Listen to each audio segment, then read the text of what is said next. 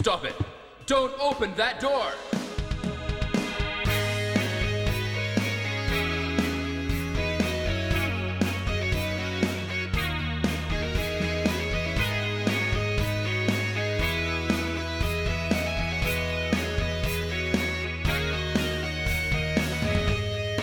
Hello, Internet, and welcome to Game Theory. It's it's not Game Theory. This is the Masters of Unlocking podcast. If you thought it was Game Theory, you're an idiot. I'll tell you right now. I just came from having drinks with a friend. I was just in this in the pre uh, prep of this uh, episode. I was talking to Scott about having drinks with a friend um, before this episode, and this friend of mine uh, does not care about video games. I know I should uh, disown him right away, but he doesn't care about video games. But I still steered the conversation toward video games. Uh, so while it may have invalidated our friendship, it solidified the fact that you are listening to the right podcast right now because the co host of this podcast doesn't give a shit about his real life friends. He only cares about you, the listener. Uh, somehow. I don't really know how the logic of that works out, to be quite frank.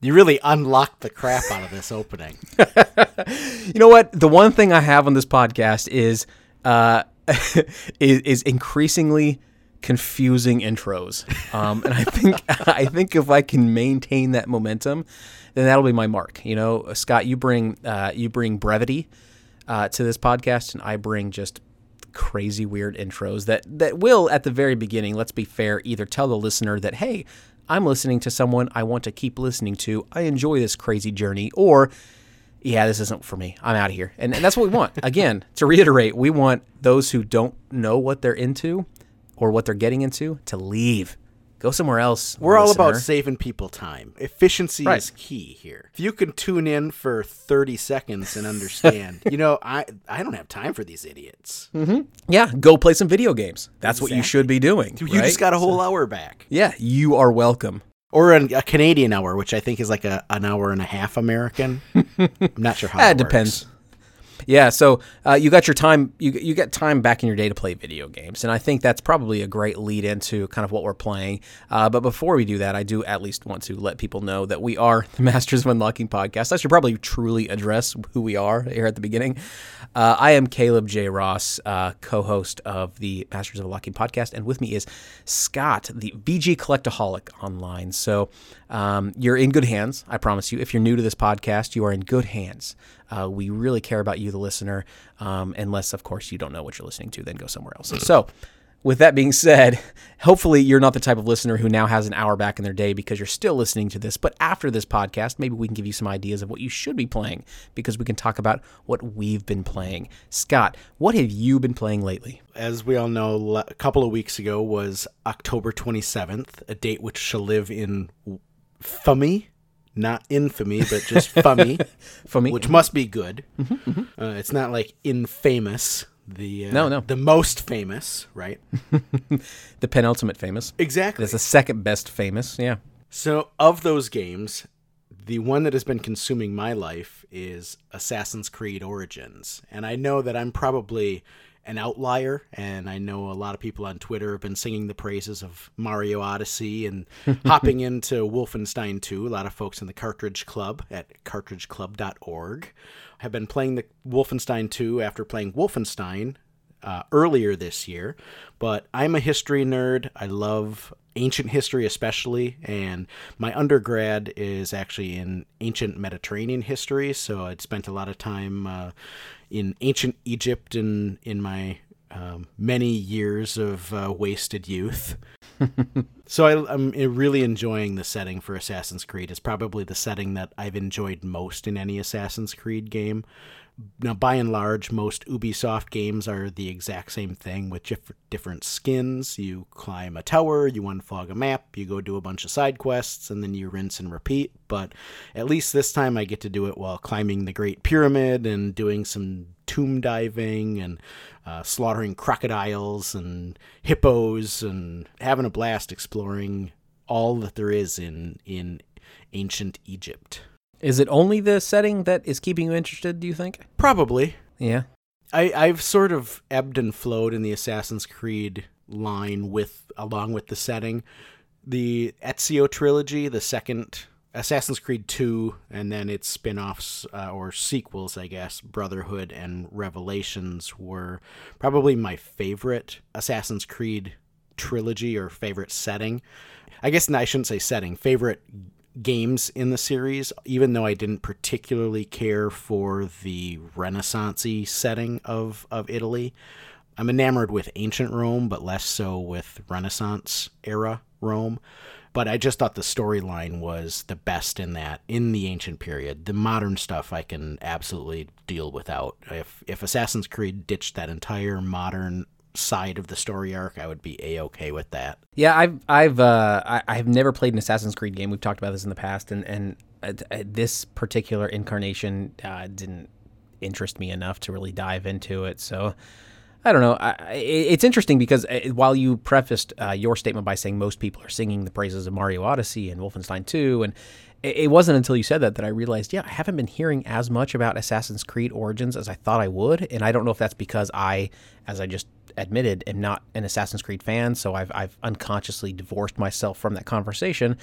But as someone who's involved in that conversation, is your earlier statement correct? Do you feel like there are actually more people just talking about Mario and Wolfenstein than there is Assassin's Creed? Yeah, I think so. I think both of those are they still have a fresh factor to them, whereas mm-hmm. this is now the yeah you know really the I think sixth or seventh iteration of of um, the main characters in the Assassin's Creed line. I think it's I think the first game came out like ten years ago. Mm. You know, so it's it's old hat at this point, and there really hasn't been much innovation in really any Ubisoft game since like 1974.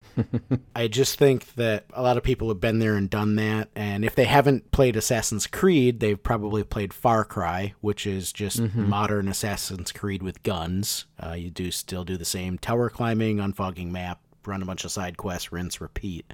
Mm-hmm. Or even some of their racing games are the same way. You know, you have to get to a spot on the map to unfog it, and then you get more side quests for racing. It's it's the tried and true Ubisoft formula. And mm-hmm. I think you've got with Mario Odyssey, everybody is loving you know just the the fresh take on Mario in a, a, modern world, and Wolfenstein still has that fresh feel, and I think we may see more of the Wolfenstein side of the conversation just by nature of our membership in the Cartridge Club, and that's been such a, a talking point for really the last half year as mm-hmm. one of the the Cartridge Club games that a lot of p- folks played together and really socialized the the gameplay. Yeah, and that's actually the games that I've really been invested in. So uh, both Mario Odyssey and uh, Wolfenstein 2. That's kind of what I've been playing lately. Uh, finished Mario Odyssey recently. Uh, finished in the terms of I, I beat the main story. And for me, most games, it's the core story that I'll play. Uh, I, I, won't do too much new game plus. I won't do too much side questing after I've beaten it. During my playthrough, if I'm enjoying it, I'll do as many side quests as possible to prolong the inevitable completion of the game.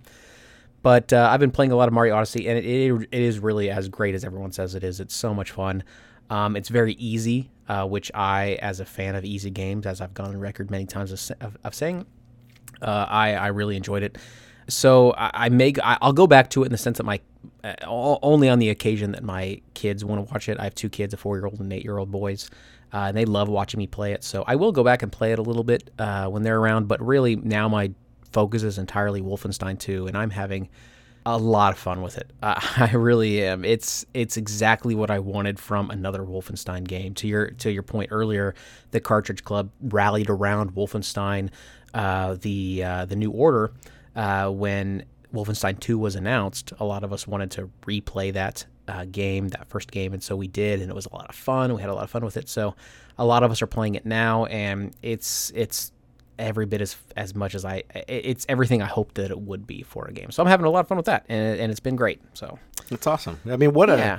what a time to be a gamer. You know, we've got mm-hmm. just great release after great release. And I saw a conversation on Twitter earlier this week, I think it was, talking about wondering whether this was the one of the best years in gaming history release wise, just with the Nintendo Switch and all of the um, really high quality games that have, have come out uh, here and, and still have are yet to come out. Yeah, toward the end of the year. I, I would probably throw my hat into that ring and say that yeah, it, it could very well be one of the best game best years in gaming. I have been gaming since uh, the NES, and uh, I took a break during the Wii and Wii U era and PlayStation Three era. Um, but everything before that, so everything up until PlayStation 2, GameCube, all that kind of uh, world, and then everything post that, beginning with PlayStation 4 and Xbox, that kind of stuff, I've been really involved in it. And I, I will say this year feels different. It really does. Um, and I know there's a danger. Uh, there's there's a there's a social theory. I, I can't think of it right now, but there's a social theory that Recency bias. is maybe so. That sounds very reasonable. um, where you uh, you feel like your current time is different and unique than other times, and what you realize is, is it's not. It's just because you you have a, a distance from those other ones. But with that in mind, I, I feel comfortable in saying that yeah, it's been kind of different this year. It really has been. I have played a ton more modern games than I normally would this year. Uh, I spent a ton of time in Zelda Breath of the Wild, a lot of time in Assassin's Creed, South Park, Fractured But Whole.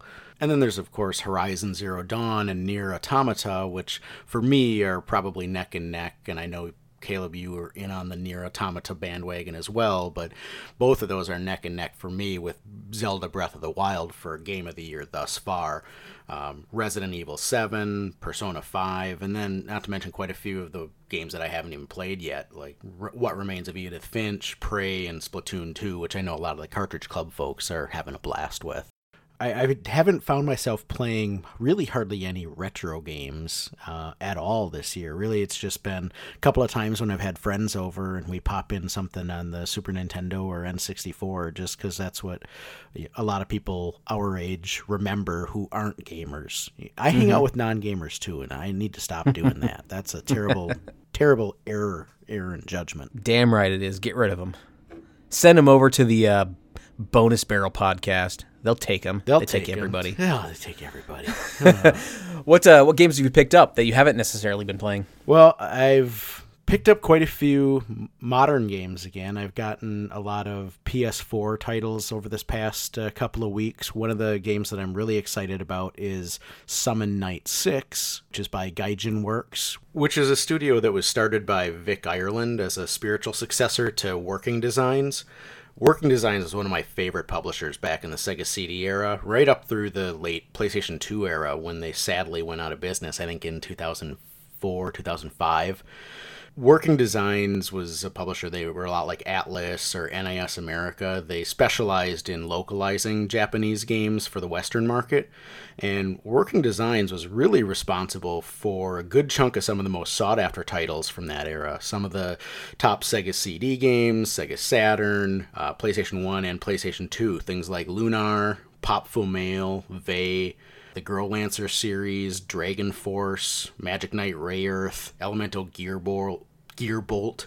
Um, just a ton of great RPGs and shmups, many of which actually had quite a few different variants for disc art and cover art. And the Working Designs artwork was always really colorful and having all of those variants on top of being great games really just makes the working designs games a, a, a really fun subset to collect for but getting back to Gaijinworks now they've really continued that dedication to localizing niche games and for the past four years or so have been really supporters of physical media um, and opponents of the whole loot crate slash season pass mentality that the aaa publishers have. And just the other day they actually tweeted out a jab at ea saying how summon night 6 has zero loot crates or expansion packs and that the entire game uh, was on the disc uh, like a game should be and of course i loved that summon night 6 is a strategy rpg that this is the second i believe game in the summon night series to be uh, localized and brought over to the West. So,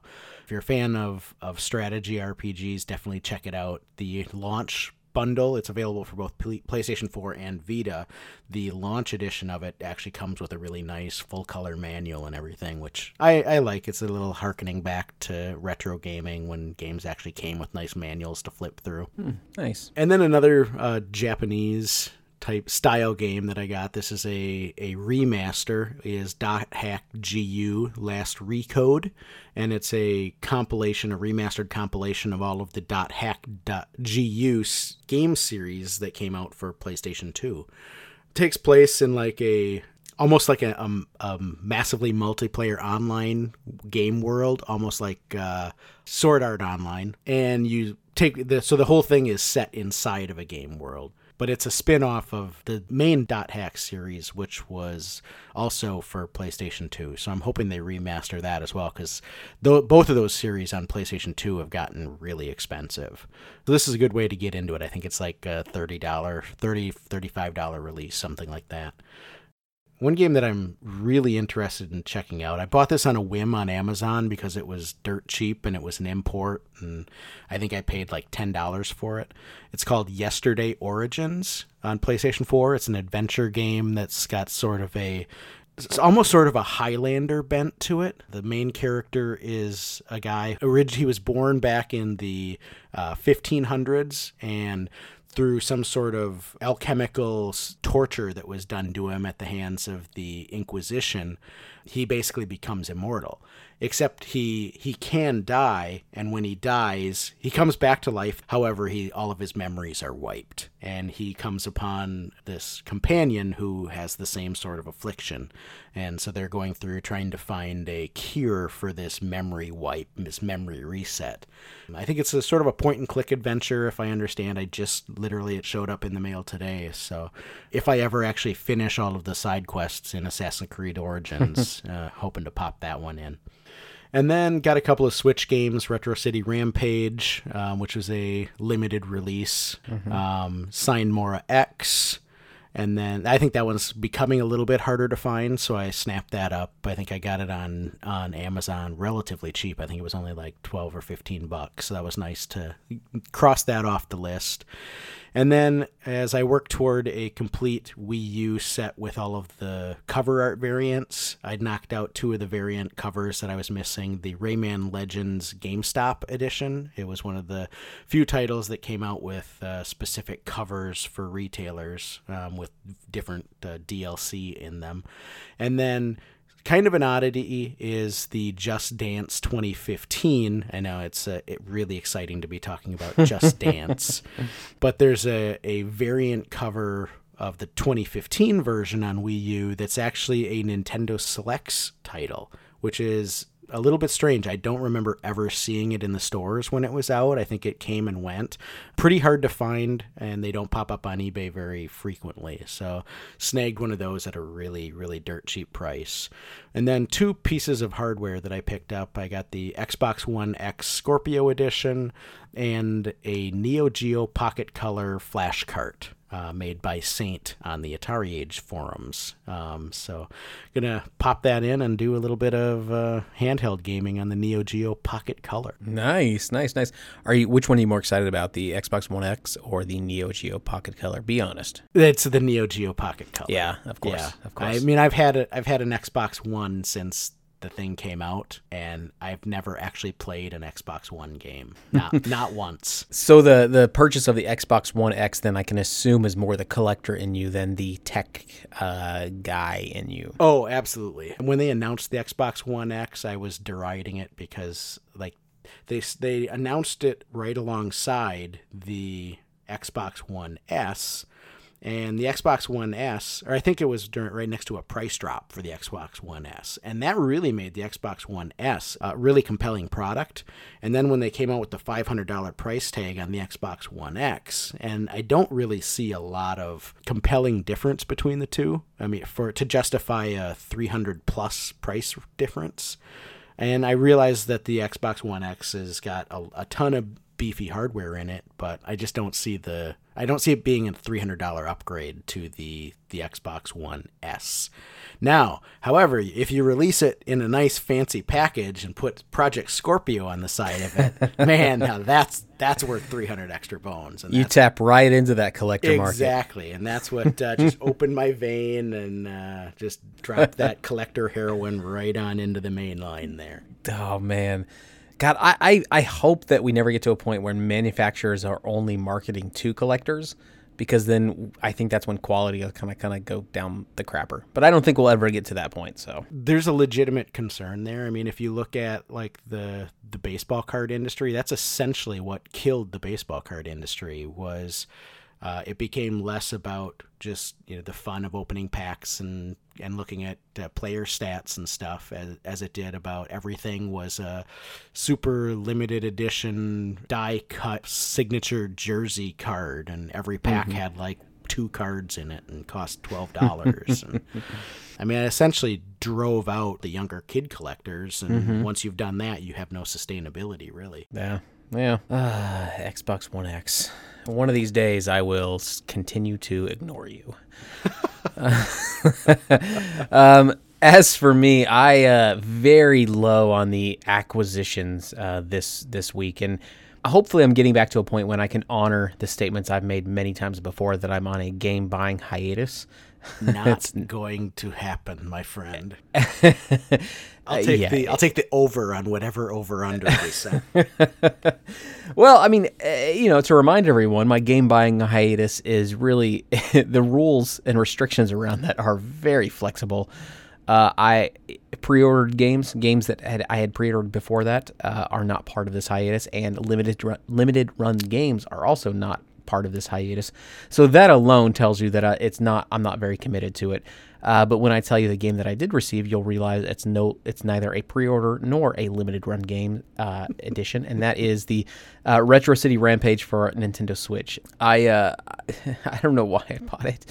I I, I think uh, it's definitely a game that I will enjoy. I, I know I will enjoy it just because it's it's all of the people's whose opinions I respect and trust have told me it's a great game, so I know it's going to be a good game. But the truth is, I have a backlog of 20, 30 games that I should be playing. And so Retro City Rampage was not what I needed to buy. And so the only reason I really did buy it was because I knew it was one that was not going to be manufactured for very long. Uh, it, it was sold as a collector's item.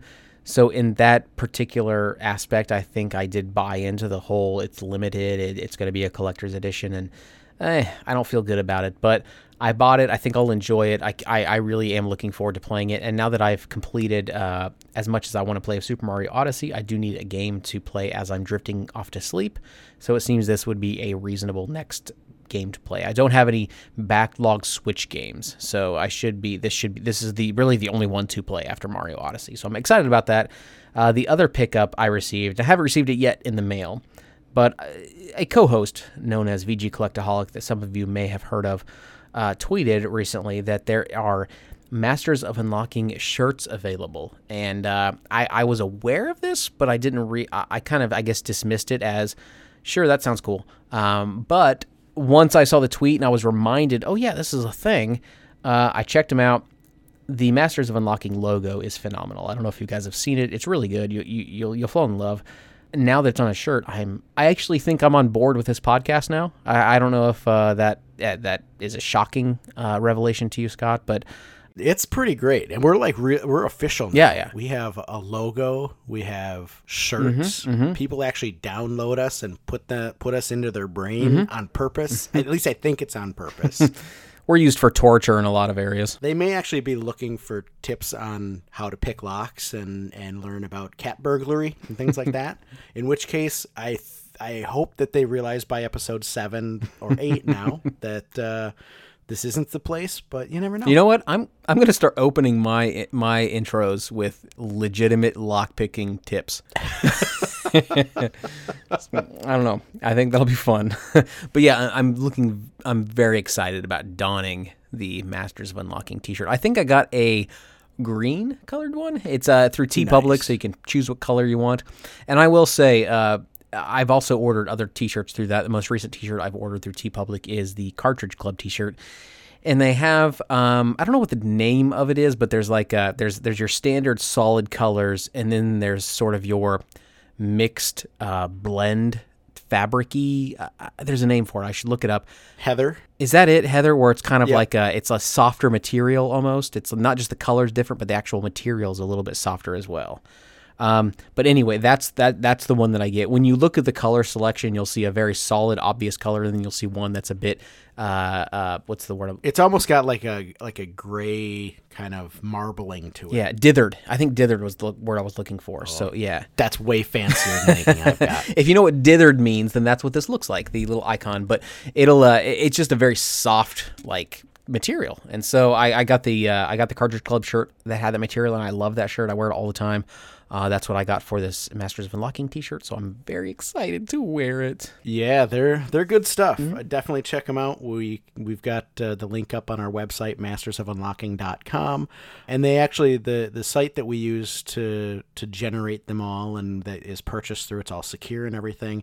Um, they actually have sales quite frequently where you can pick up shirts for I think normally they're 20 bucks and a lot of times they have them on sale for 14. So uh, if you're looking to save a little cash, check them out when sales are going live. We tweet out about the sales and keep people posted because that way you have more money to spend on video games. Absolutely, and I think purchasing a shirt would be uh, you should celebrate celebrate all the events in your life by uh, by purchasing a shirt. You know, not just not just your own birthday, but uh, perhaps the birthday of something else you love that's not you. Perhaps maybe a console. That's right.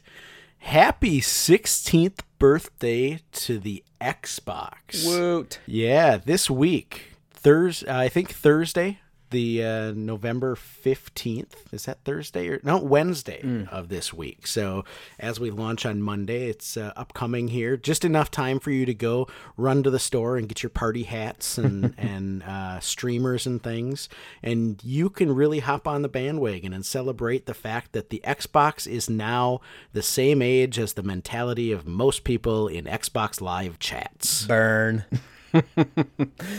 uh, have you been on board with the Xbox since the beginning, Scott? I have not. I was a, I was always a PlayStation guy. I didn't actually own an original Xbox until after its life cycle.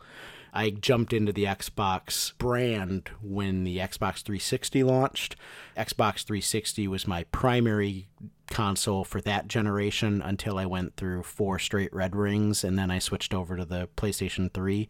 PlayStation 3 had a really slow launch. Mm-hmm. I had picked up one of the launch units which I I'm, I like having now because it's backward compatible, has the the hardware PlayStation 1 and PlayStation 2 inside of it, but the first year of that system's life cycle was abysmal. Mm-hmm. Sony really dropped the ball on that whole launch and really the Red Ring fiasco for 360 kind of allowed them to claw back into the into that generation somewhat. But then I, I really got into the original Xbox just within the last couple of years here as I tried to look for a system that wasn't too expensive to collect for as one of my next uh, complete sets. And that's really kind of gotten me back into the Xbox brand. But by and large, just because it doesn't fare very well in Japan, they don't have very many of the niche games. They don't have very many um, shmups. They don't have very many RPGs um, or you know kind of that quirky Japanese style indie stuff, and that's typically what I tend to prefer. I don't really like first person shooters on console, and racing games I enjoy, but really I can play one and maybe one a year. Um, and that's about it. And that kind of tends to be the Xbox's niche and has really been from the start. Yeah, absolutely. Well, I guess what you're trying to say is like, uh, fuck X- Xbox, let's go to PlayStation. Is that what you're saying? But also, happy birthday. Oh yeah, oh yeah. Sorry, happy birthday, Xbox. Yeah. Okay, PlayStation. Uh, so PlayStation recently had their Paris Games Week, uh, which uh, you know I think all of uh, during E3, a lot of us, at least in the Cartridge Club, were thinking, yeah, E3 is great, but there's another PlayStation thing that's happening. We shouldn't really focus on E3, although it's great. We should also look to Paris Games Week as well, as well as the Xbox. Uh, what's the other uh, big event they have? the PlayStation Experience. Yeah, there's- I think that's uh, like the end of the year. Yeah, the, it seems like this Paris Games Week one sort of popped up out of Yeah. nowhere, at least on my radar. I didn't even wasn't even paying attention, and then on Twitter that morning I saw, oh, well, look at this. There's a PlayStation thing going on. I should probably pay attention to this. Yeah, it was it was pretty interesting. Um, I remember hearing about it during obviously E3, but people talking about that that was kind of one of the things that was going to come up. I didn't realize that it was going to be.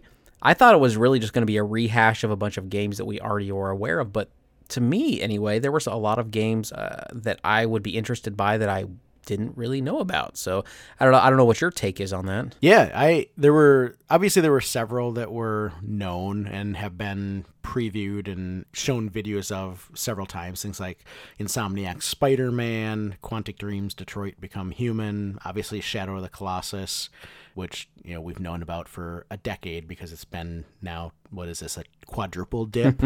I, I feel like pretty soon there's going to be like a TI 86 version of Shadow of the Colossus.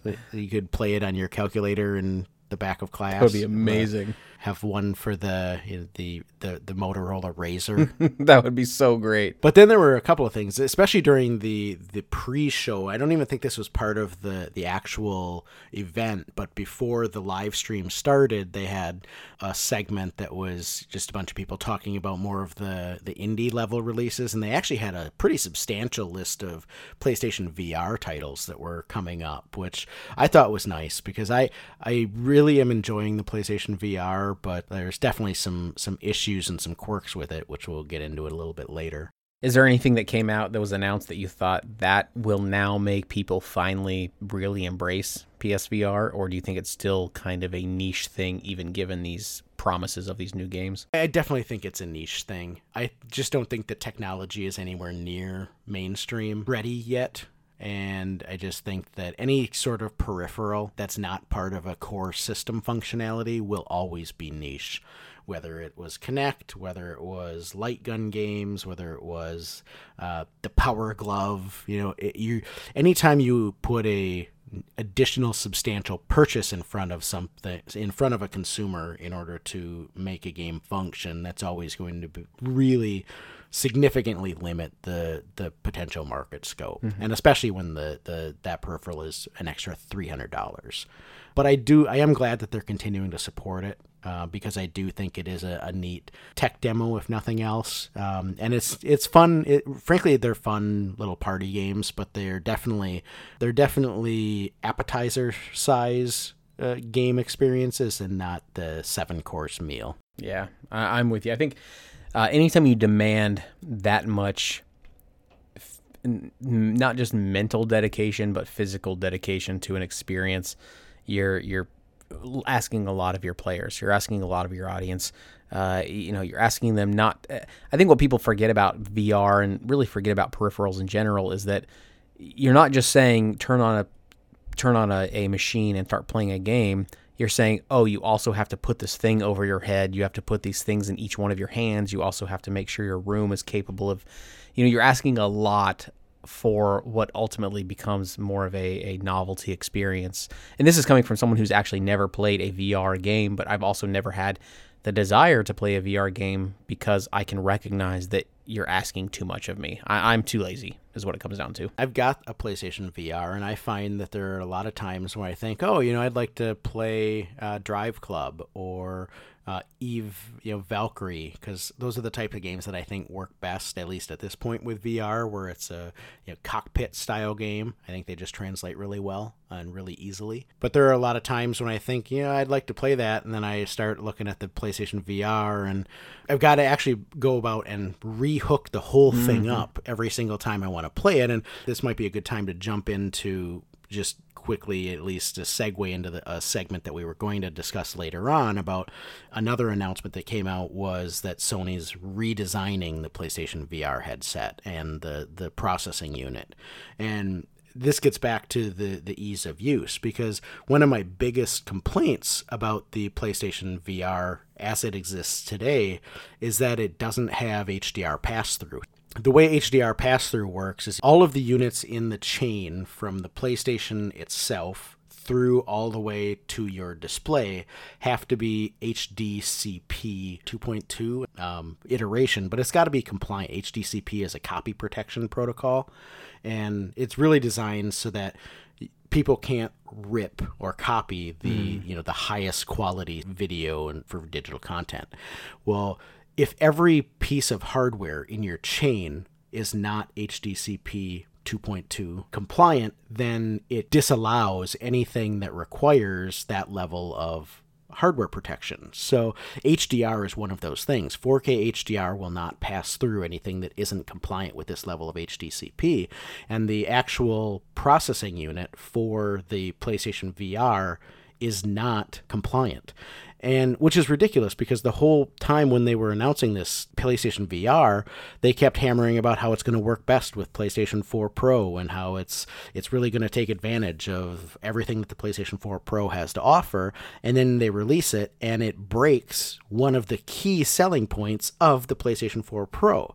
So you can't use PlayStation you can't use HDR on your PlayStation 4 Pro if you have a PlayStation VR hooked up in the chain anywhere. Hmm you can't even have it turned off and in the chain. It will not work. So you've actually got to physically unhook the HDMI cable from the PlayStation VR processor, hook the, you know, the cable, the HDMI cable up from your TV instead, and it's just a lot of it's just a giant pain in the ass, frankly, for just what has to have amounted to just a cost saving move from Sony. Very short sighted, very consumer unfriendly, just a just a whole level of dipshittery that should never have made it out of the R&D department. But they're finally fixing that. So if you'll notice, you'll see a lot of retailers this Black Friday are selling all kinds of new bundles for PlayStation VR. That's just them trying to get rid of stock. So if you're interested in PlayStation VR at all, do not buy it this holiday season. Wait until they haven't announced the actual release date yet of the the Model Two PlayStation VR, um, PlayStation VR. But my guess is it will come out early next year after they've sold through their backlog of PlayStation VR shit version one. oh man, I'm really excited to continue not caring about PlayStation VR. Thank you for all of that. You're very welcome. Yeah. I'll get off of my HDR soapbox. No, now. it was actually uh, what you confirmed for me is that even the simplest process is too complex for the average consumer. Like the the the reason why consoles work is because you plug something in, you plug a controller in, and you're good to go. Like it's such a simple, obvious thing. Um, and that's that's one of the things that keeps me from even embracing something like a PC because I know, oh, like with a PC, I have to learn the specs. I have to learn what games will work and what games won't work. And I know with a PlayStation, I look at a blue box on a shelf and I, I know that'll work. That that's going to work. Yep. I don't have to think about it. And that's what the, I think that's what most people they just don't want to think about it. And PSVR, any VR is still it, there's too much thinking about it. Yep. Not only is it an extra purchase, but it's an extra learning curve in front of people and you just that's just a terrible idea. Yep, it, it's path of least, least resistance, right? If you can just continue using your PlayStation as it is right now, a PlayStation, then you'll do that. You don't you you won't buy an extra peripheral. Absolutely. Yep. Cool. Well, what other but it, what else uh, at, at Paris Games Week has uh, interested you? I think we are probably both most excited by the same thing and that was Sucker Punch's Ghost of Tsushima. Yeah, I had no idea this was even a thing uh, and it just it looks really cool. Absolutely, it just completely caught me off guard. And they really they I think they opened the mm-hmm. entire event. Yeah, they opened the event with it.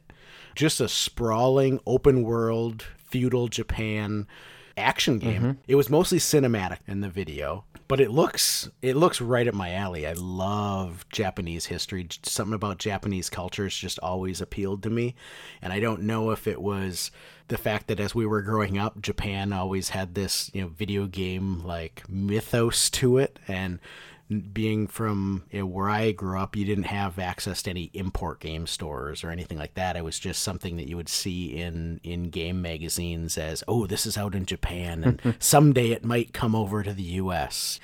It was sort of this unknown world back then and really just made me fall in love with learning more about Japanese history and Japanese culture. Mm-hmm. Yeah, I want it to be like a uh, a Red Dead, a Grand Theft Auto, but with samurais in Japan. Like that's what I want it to be. Now I know that's that's putting it high on a pedestal, and it perhaps could potentially be more streamlined than that, and not really be as open world as that. But even if that's not what it is, just the idea that someone is thinking about wouldn't it be cool if we did Japanese samurai history in an open world environment like that would be cool. So maybe if that's not what this is, maybe this will be the the the uh, trigger that causes other developers to think that could be a good idea. Yeah, absolutely. And actually, I was reading an article after the event uh, posted on the PlayStation blog, and it was by Nate Fox, who's the game director at Sucker Punch, and he actually called it uh, a open world feudal Japan um, action game. So I mean, he, he really went on in the in the article um, about how it was open world and um, you were going to get to you know run all over the place and experience different types of characters and landscapes and and different story arcs and um, just it, reading his his article on PlayStation Blog got me even more excited about the game than the video did itself. Definitely recommend checking that out. I'll put it in the show notes. You mentioned uh, having certain games that would want you to learn more about, or that would encourage you to learn more about Japanese history. You were a, a Nintendo Power subscriber as a child, correct, or, or no? I didn't subscribe to Nintendo Power until probably the N64 era Okay. in like high school, but I definitely would go over uh, friends would have them and I would go we- over be at their house and definitely be reading through it. I was more on the uh, EGM Electric Gaming Monthly um, game players and diehard game fan train than I was on the Nintendo bag bandwagon. And a lot of that came from in the 16-bit era when I was really getting heavily into gaming. I started out as a Genesis guy, Ah, so I didn't have the Nintendo nostalgia that that most people in the gaming community do. I knew there was a reason I hated you. I, I appreciate you solidifying that. You know, I'm happy to just lay that all out there for you. Well, I, I remember I, I was a, I was a long time subscriber, and uh, one of the issues was a a uh, Ninja Gaiden. I don't know if it was a strategy guide necessarily, but it was a it was an issue that had a Ninja Gaiden poster in it, and I remember this was at a time when I was big into ninjas. Like you may not know this about me, uh, Scott, but I owned and still own caltrops. I own uh, hand uh, uh, knit claws and foot claws to like climb up trees and stuff. Like I, Nice. I, I literally own those things. Uh, I, I have a whole like treasure chest in my basement that's just full of like ninja stuff. Uh, a friend of mine, uh, growing up, we had we literally had full like ninja garb. We had tabi boots. We we had all of this stuff because it was just that was what we wanted to be. And I remember an episode of Nintendo Power that had a pol- uh, a poster of Ninja a Ninja Gaiden poster, and I would love to find this on eBay and, and repurchase it because it was just such a an important artifact in my childhood. But on the reverse side of this poster, it had a bunch of ninja facts, and these were facts that uh, they, they they were it was it would they were strangely specific to to a child who would love to know about ninjas and would love to lord ninja knowledge over their playground friends. Uh, there were things like, did you know ninjas would look at the eyes of cats to know what time it was? Because it talked to yeah, it talked about like how cat eyes would like be of certain sizes. So you know the the higher the sun was in the sky, the the cat's eyes would be s- thinner, and so you could tell the time by the cat's eyes. And there was one like you know ninjas would use their swords to climb up higher, uh, to climb up over like walls and stuff, and it would show them standing on like the scat the the the, the hand uh, uh, uh, uh, the the edge of the sword basically. The ninjas would stick their sword in the ground and you would step up on top of the the handle of your sword to climb up over a wall and that kind of stuff and those were things that I was like yeah I need to get a sword so I can climb over walls like like that was my logic I have I have a couple of katanas and wakizashis, so apparently I need to donate Ah. to your to your your Kansas City Ninja Clan. Oh my gosh. If, if we ever got together, we just have to like bring all of our ninja shit together. I'm trying to remember like I definitely have like shuriken still. I have uh I, I would I would keep like uh I, I so I have this will be the picture. This will be the picture for for this week's episode in the show notes. I have a a book literally called uh, improvised ninja smoke bombs, and it's literally a book about how to create smoke bombs. So I'm gonna take a picture of that. That's gonna be our That's little a little picture. Amazing. Oh gosh. Anyway, I feel like I've I put us on a crazy tangent. We're already at like 40 minutes into this podcast, and we haven't even gotten through like but two topics. So, Uh, other than Ghost of Tsushima, uh, what other games are, are there? Any other games? I guess that have excited Did you? you just call it Ghosts of Sashimi? yeah, Ghost of Sushi- Tsushima. S- s- Sashimi is sushi. Yeah, that's Yeah. Ghost of Ghost Sushi. of sushi. I mean, sushi's dead fish, right? Of course, there's gonna be ghosts. Well, ninja, ninjas can kill fish. That's oh, can they ever? They got they got to be able to kill Su- fish. Ghost of Tsushima. Okay, we've got that. Yeah. Ghost of what about uh, what about Concrete Genie? That was another one that I hadn't uh, hadn't ever seen before. Was that the reveal for that one as well? I think so. Yeah, it was during that time that they revealed it. I had never heard of it, and this was a game that just watching it seemed to tick all the boxes that I love. I love games that are all about visuals. I love games that seem to be more about storytelling than combat or anything like that. What I didn't like about this reveal was that I I don't know shit about this game. No. I, I don't know I don't know what it's what it it looks like it has some mechanics that could be cool, but I have no idea what they're trying to do with it. So my fear is that PlayStation basically Sony basically said we like the look of this thing you're doing. You've got to give us a trailer and the developer said I don't I don't know what we're what we're doing with this yet. There's no mechanics. There's no there's nothing created. And Sony said I don't care. Put put it up there. And my fear is that that's the case because that's going to force now the developers to play into whatever they now projected. I'm reading um, uh, Blood, Sweat, and Pixels, a book. Uh, we're reading it for the Cartridge Club Book Club. So everyone listening should check that out at cartridgeclub.org. Search for book club in the forums, you'll find it. Uh, but they talk about the idea that developers will a lot of times develop specifically for the shows. So developers will develop around a trailer for E3, and then once that trailer's public, now the developer's like, well, shit, now we've got to develop a game that really meets those expectations. And that can be debilitating to developers. That can be devel- debilitating to the people who really care about the game and don't just care about the, the marketing. Um, so my fear is that this game could fall into that category where the marketing is going to supersede the actual game itself. I hope not because it looks really, really, really cool. It definitely caught my eye. Really neat artwork, really kind of co- combination of gritty sort of almost like a Gotham style world, but with just all about bringing color to it. It seemed like that was kind of my take. It was like Okami meets Batman Begins. hmm Yeah, with a little jet set radio maybe in there Yeah. a little bit. Yep. yeah, so I'm really excited about that, and then I'm also excited about Shadow of Colossus. But I, I threw that I threw that in there at the end because I've never played it. Uh, I recently completed um, what game? Their their other game, the three games they have. Ico? Uh, no, Eco. I, I've always loved from the beginning. What's the last one? Uh, Last Guardian. Uh, recently completed Last Guardian. Really, really liked it. Um, so I'm finally, I'm glad that I'm finally able to jump into Shadow of Colossus. I've never played it before, and this will be a perfect opportunity.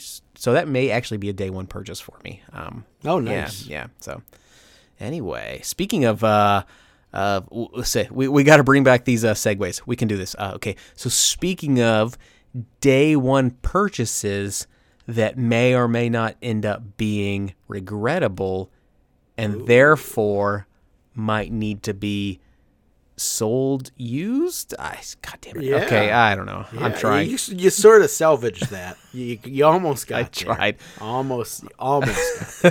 next one, I think we can do better. I, I hope so because the next one's your topic, so we better do better than that. So, uh, GameStop is now offering unlimited six month access to pre owned games. It's essentially GameStop joining the the uh, joining the I was going to say burgeoning rental market, but it's no, the rental market it shouldn't be burgeoning. But I guess it's GameStop is on the verge of going the way of Blockbuster. Oh god. But You know, I, part of me hopes so, part of me hopes not. So I hope so because I've never been a fan of GameStop, but part of me hopes not because GameStop is still a a a common uh, beacon of gamedom, right? Like it's still Yeah. as much as as much as gamers and game collectors especially hate GameStop, they are still the uh, the the beacon in the in the eye of most public uh, p- people in the public to say that gaming is still relevant. So when GameStop suffers, I feel like gaming as a whole may suffer.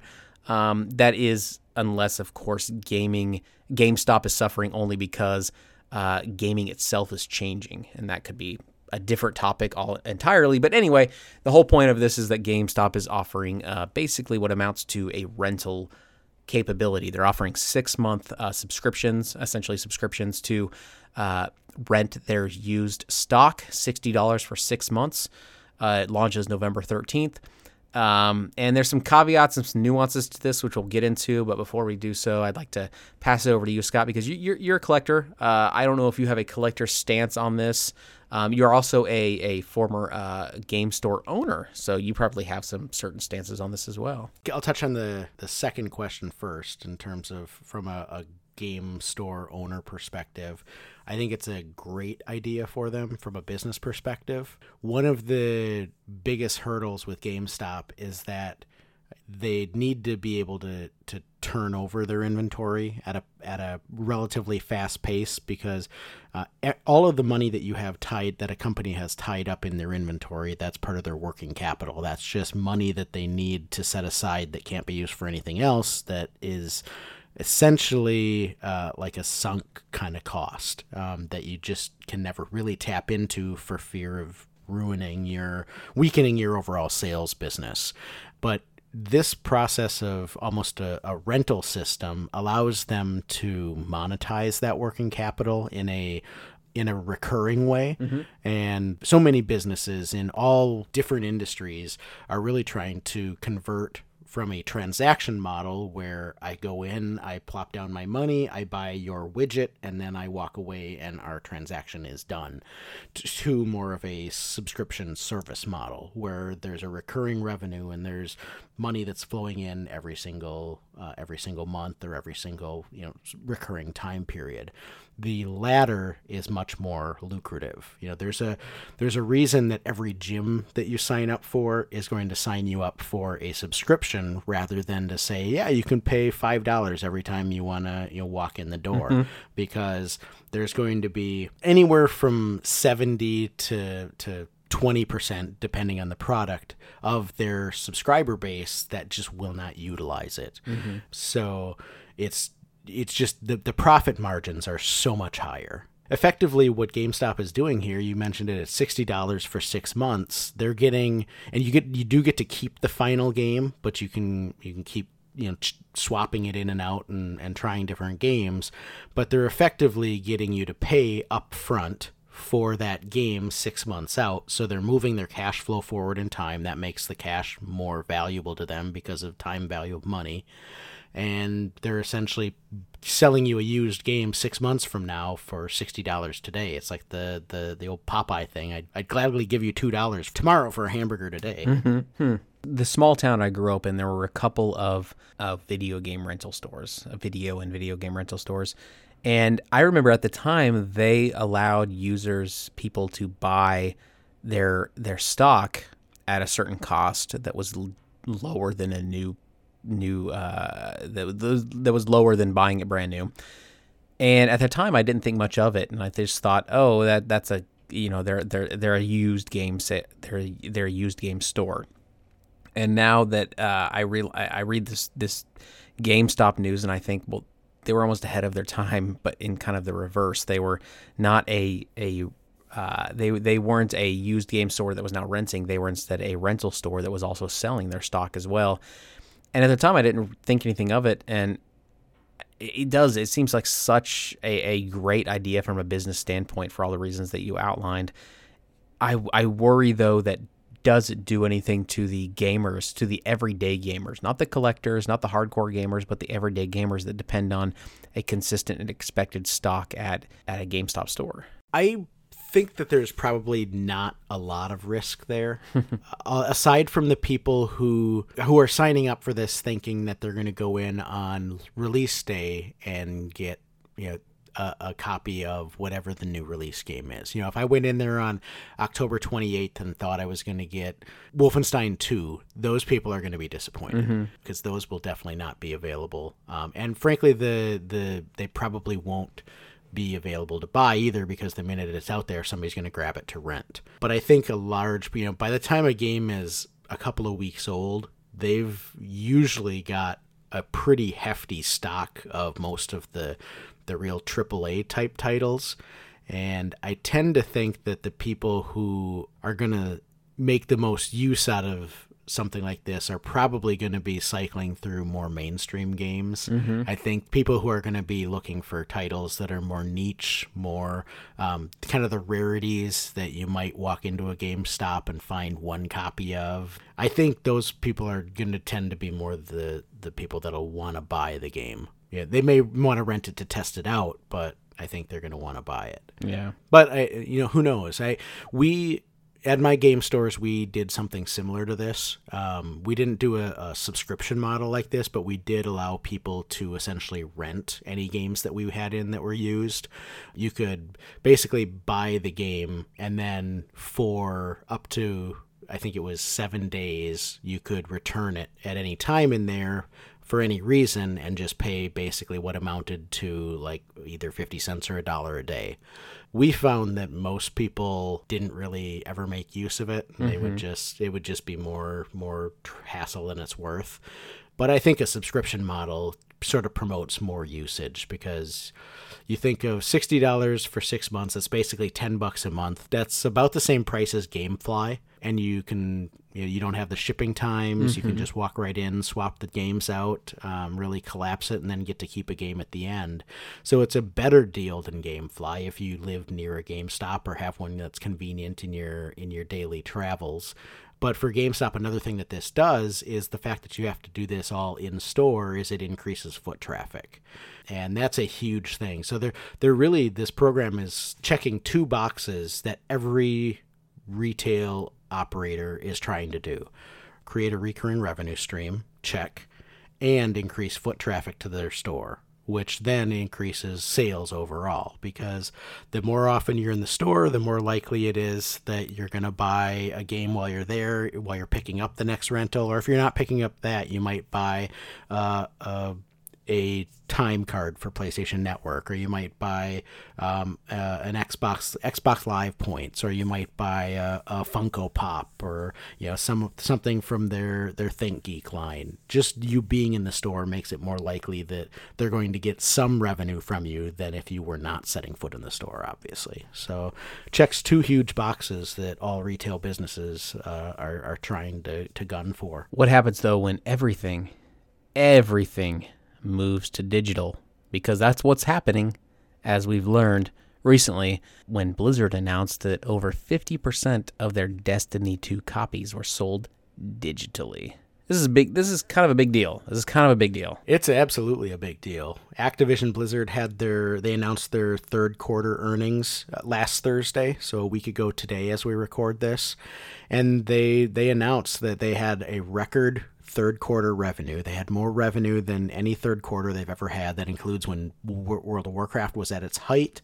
Um, it it's astounding, really, and so much of it was attributed they said to the fact that they sold so many copies of Destiny digitally. And we alluded to this a, a couple of episodes ago that game publishers are the huge winners of digital distribution because they're getting a much larger slice of the revenue pie than they are of, of physical games because a they're not getting a haircut because of used games taking a huge chunk out of their market and b their their supply chain stream is much more streamlined and much more much more profitable.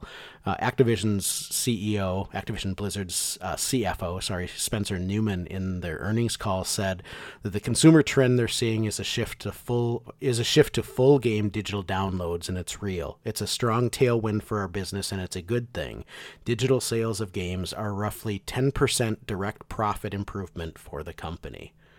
So I mean, if if you're a game publisher, you are absolutely pushing digital sales, and you're loving this trend that uh, that that's happening in in the game industry. And if you're a, a collector or someone who thinks that they want to play their games of today, you know, 25 years down the road, well, you're uh, you're the loser in this battle. Now, if you're still alive 25 years from now, then you'll be fine, right? That's what we determined uh, during the last episode. Uh, Yeah, As long as you're yeah. alive, you're fine. Well, n- not necessarily because it's a revocable license too. So that Ah, means that's can- right. It's not just not transferable, but it's also revocable, meaning they can pull it from you at any time. Why do you got to be such a lawyer all the time? Jeez. The lawyers are we're we get teased that we're in the the fun and profit killing business.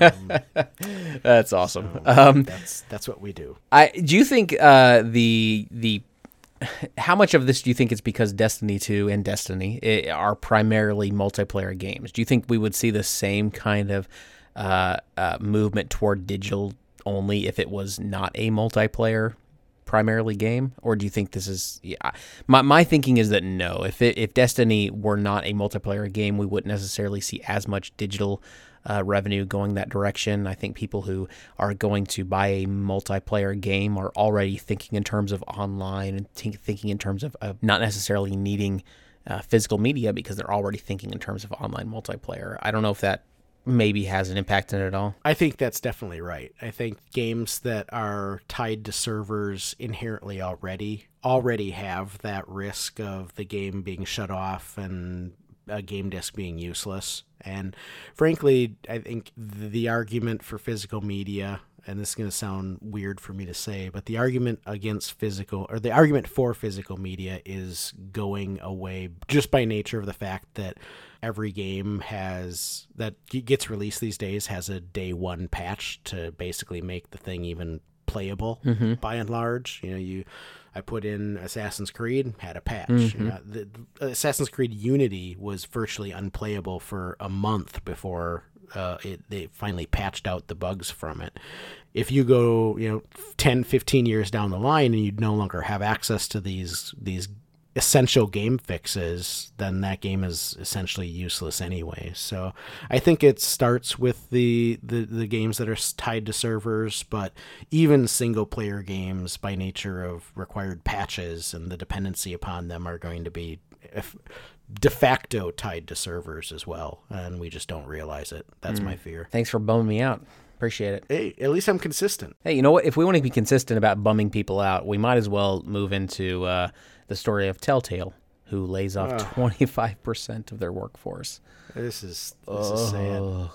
This is sad. I I really love the Telltale games. I just like story driven stuff, and I don't need to. I, they get crapped on a lot for just being quick time event movies, but I I really have fun with the Telltale games. I loved the Game of Thrones series. I played through the Game of Thrones um, series that they put out in, in preparation for this most recent season of, of the TV series, kind of get me in the mood and get me back into thinking about kind of the game myth or the world mythos and everything.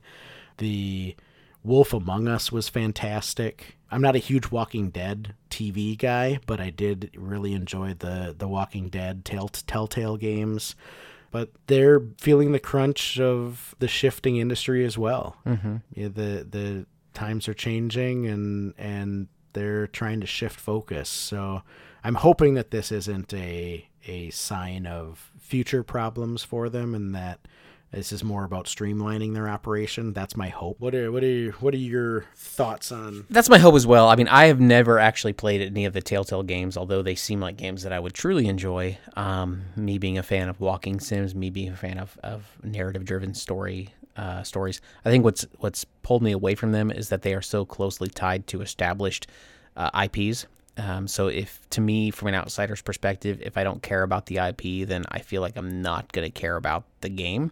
Now you just mentioned that you're not a fan of the Walking Dead series on TV, so you but you still liked the games. Um, I think knowing that someone who's not a fan of the series can still enjoy the games is is, is a good thing. But I, f- I fear that eh, the Telltale games are already addressing a niche of a niche. Um, not that you know Walking Dead is a niche audience, but it's still not a, a it's still a specific audience, and so you're you're going after a very small audience to begin with. Um, and so this news was a bit surprising to me only because I have heard so many good things about the Telltale Tale Telltale game. That's hard to say. The Telltale games. Um, I've never heard anyone say they don't like them. I mean, everyone who's played them has said, "Yeah, I really like these games."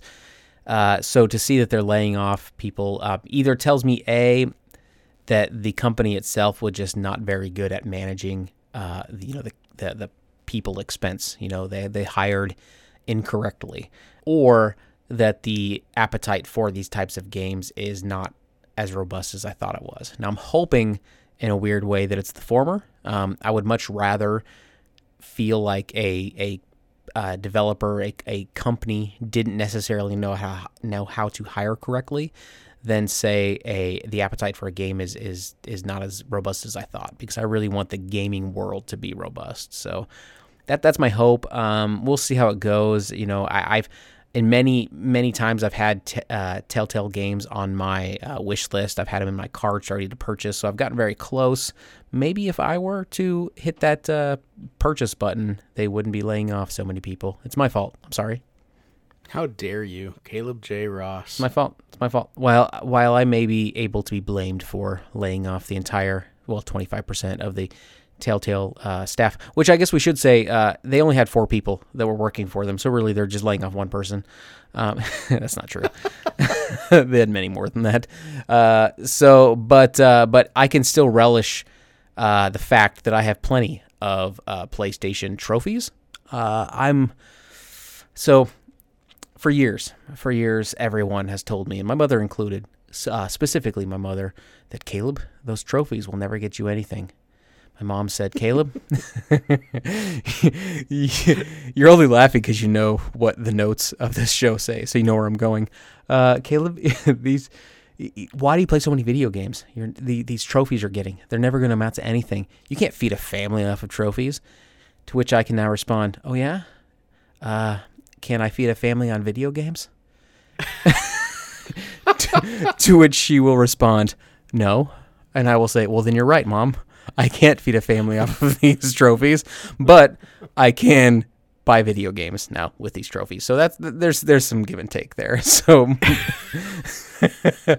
uh it, see it's only funny cuz you don't know my mom. My mom sucks. So uh no she's great. Uh so the the the Sony uh, rewards program now lets you use PlayStation trophies to buy games, which I thought this was extremely cool. Um, yeah. Why is this not a bigger story? This seems like a very, very cool thing.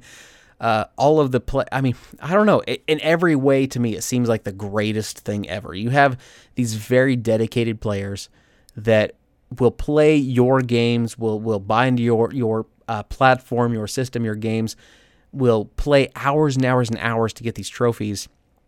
And now Sony's saying, we should give you something for those trophies.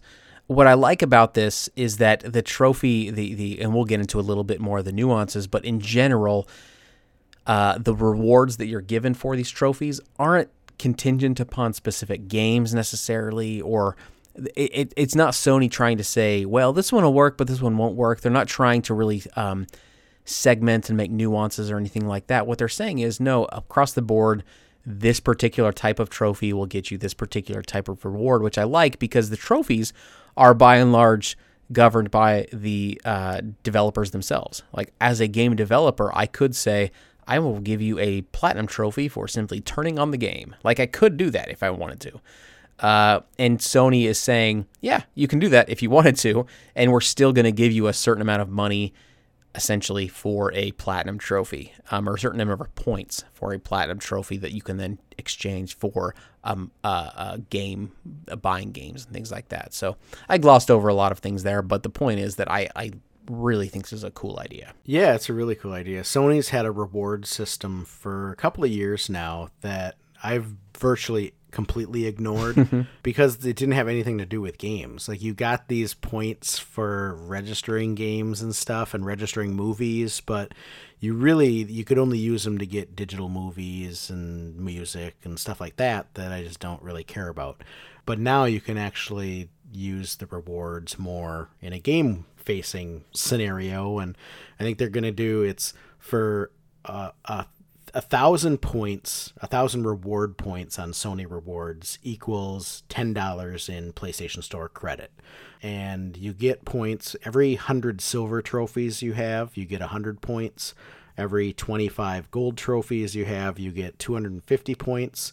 And then every platinum trophy you have, you get a thousand points. So it definitely takes some time to build Mm-hmm. up enough, you know, enough PlayStation Store credit. But that stacks with things like if you buy Blu-rays or you know, Vudu movies or or anything like that, digital copies of movies. Those you register with Sony. Any Sony movie studios movie, you you get points for that.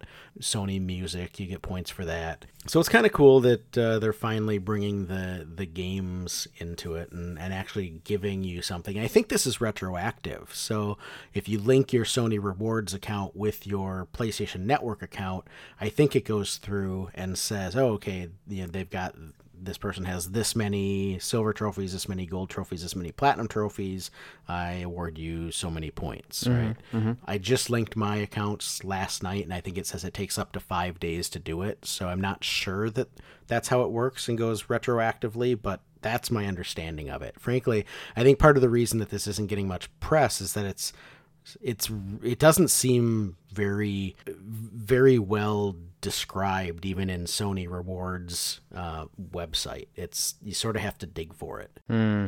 That explains why I'm having trouble right now. So I'm I'm clicking around trying to figure out how to do it. Not that I have too many trophies to really uh, uh, cash in, but yeah, it's it's a little difficult. I like it though. I mean, why not? Yeah, Why not? cool idea. Yeah, very cool, idea. I'm always all I'm all about free stuff, Yeah. especially you know digital content because free is the best price for that stuff. You know what's the second best price? Black Friday prices. Uh, Oh, should we Black should we talk a little bit about Black Friday? So as this episode releases, uh, Black Friday is just around the corner. And uh, for gamers everywhere, Black Friday is not the time where you find great, great deals uh, to buy gifts for your friends and family. It's a time where you find great, great deals to buy gifts for yourself. Yes, it is. Caleb and I were just talking before the show that I think most of my Christmas shopping is done on like three to four days before Christmas, and then I just have my stuff shipped. But November, now that's all about buying stuff for me. Mm-hmm, mm-hmm, mm-hmm. I'm with you. The last big Black Friday deal I purchased was uh, my TV in my my office slash game room. Uh, I say slash game room because my wife doesn't think of it as a game room. She she buys into the idea that it's my office, but really it's my game room. And uh, and and you know I have a 55 inch TV on the wall. Um, I I I I- that that was my really only big uh, Black Friday purchase. Uh, this year might be a little different. Um, there's some good deals floating around. I'm I'm excited about it. Yeah, there's some really good good hardware deals. There's a lot of Xbox One S deals that are out there where you bundle with a couple of different games. Good controller deals.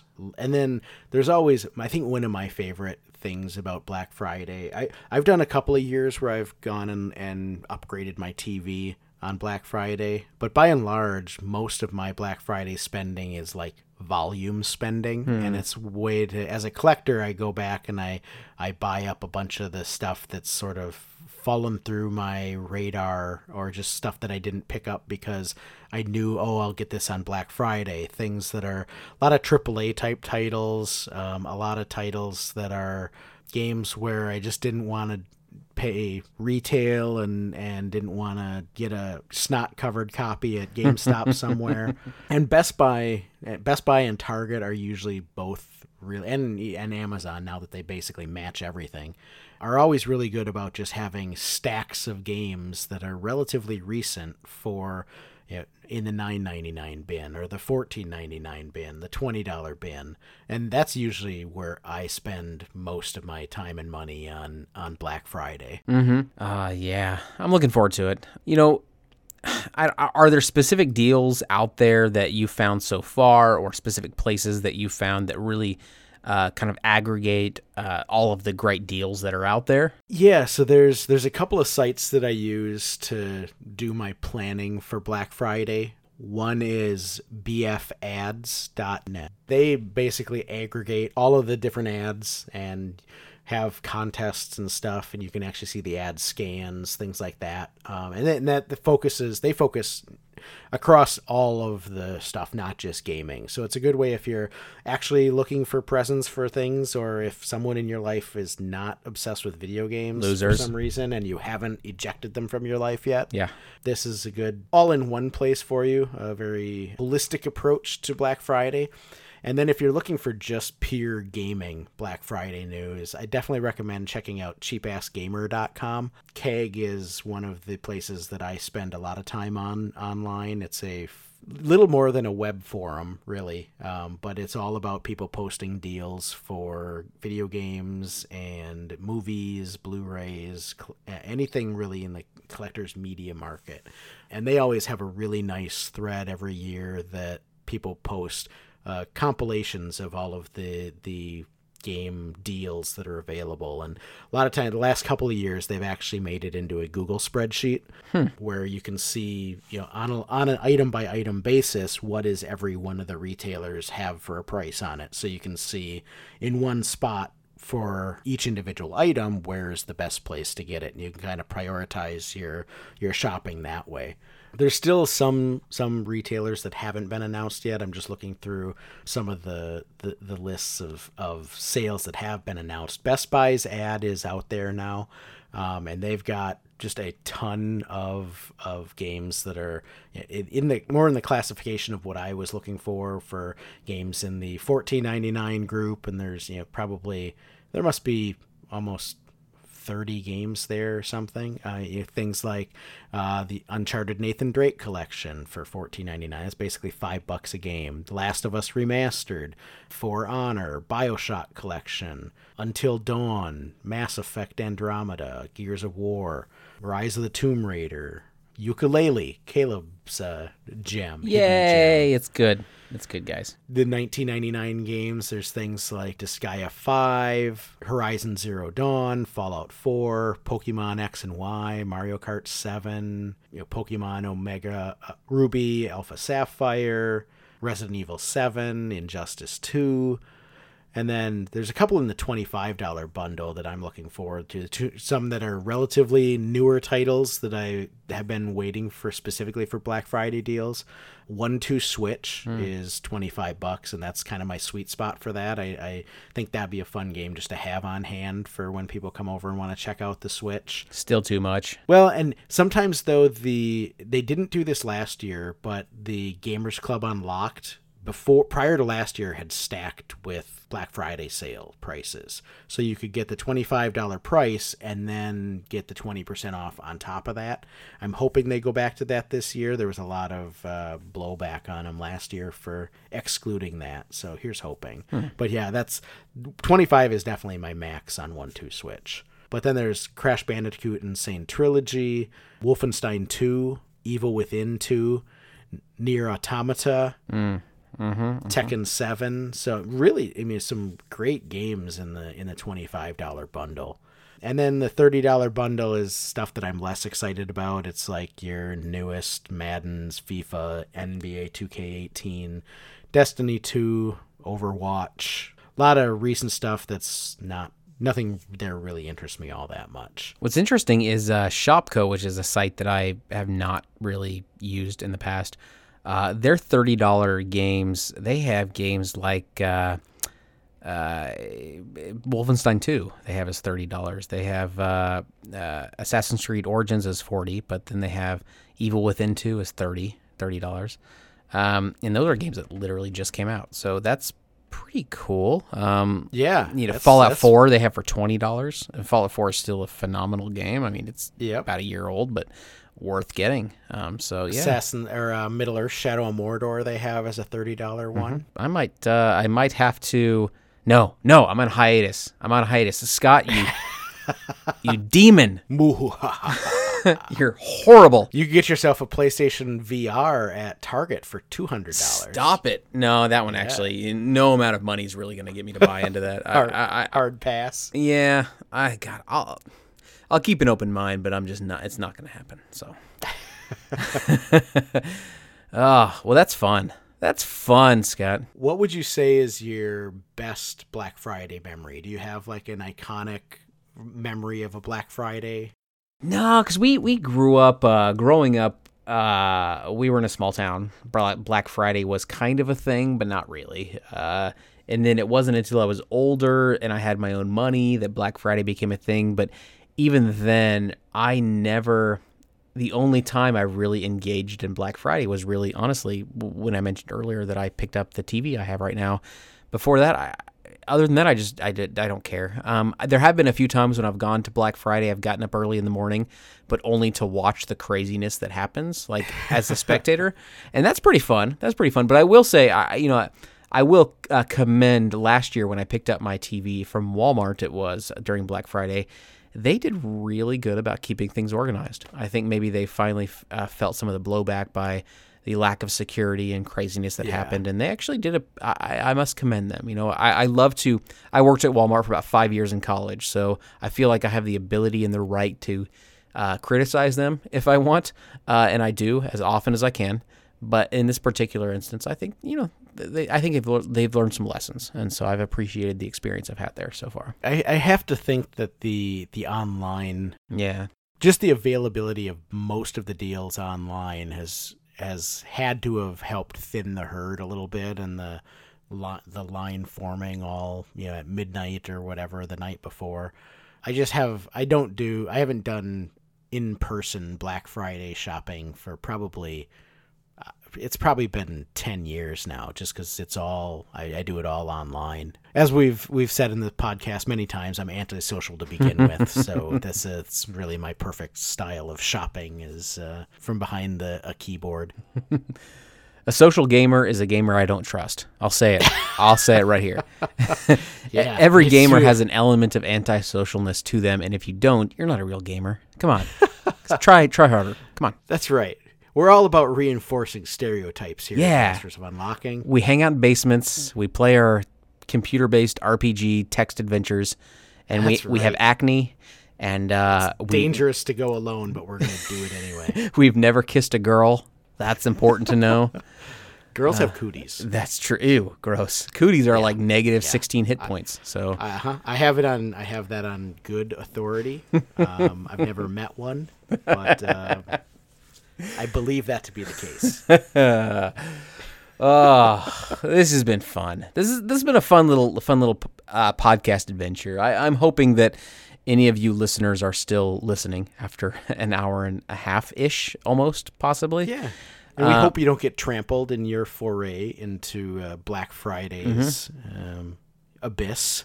If you do, week. go ahead and just uh, give uh, Scott or myself uh, ownership over your will. Uh, we should be really the people who inherit all of your games when you die. Uh, your your family doesn't care. We care. Well, Scott cares. I, I'm not. I'm still going to say I'm not a collector. I'm refusing to embrace that term. So I will say Scott deserves all of your rare games. I deserve all of your fun games. So Because I'm not going to play them. Anyway. those are mutually exclusive. So, with that in mind, uh, I think it's really important that we say thank you so much for listening. Uh, it's been a blast. We really appreciate you listening to this episode. What are we at? Eight? Is that right?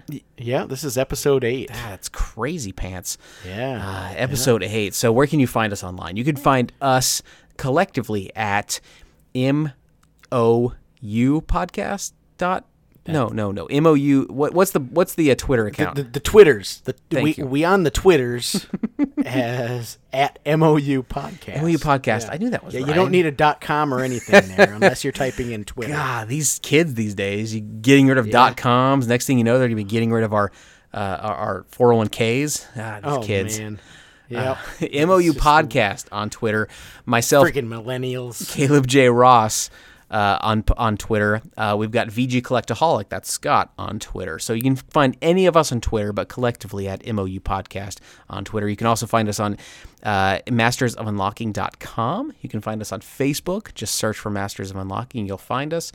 Uh, where else? What, what what am I missing? Where else? Well, you can listen to the podcast. That you found it somewhere, clearly, Mm-hmm, but you can listen to it on our website, Caleb mentioned, mastersofunlocking.com, or you can find us on iTunes, Google Play, Mm-hmm. or the Stitcher. And that's where we're at uh, to put put this delicious vocals and uh, and sweet, sweet opening and closing music into your brain. And why why not prove to the world that the stereotype isn't true and that you do in fact have friends, even though you're a gamer, and share this with your friends. That'd be helpful. I'd appreciate that. I won't give you anything Yeah. for it, but I'd appreciate it. Yeah, spread the word. Give us some love. Uh, we certainly appreciate it. And if you really, really love us, go. Feel free to go over to iTunes and give us a rating, or even write us a, review. We'd love to to read your thoughts over there. But only if you like us. If you don't like us, yeah, don't go over there and, and do all that stuff. That's a lot of work for negativity.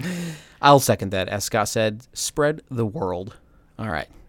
You're going to listen back to this and realize you did say spread the world. All right, bye. spread. I said spread the world. yep. Spread the world. I got to say bye Yes. before you can say anything else because you have to the, the podcast has to end with you being like the joke. So bye. hit the music. yep.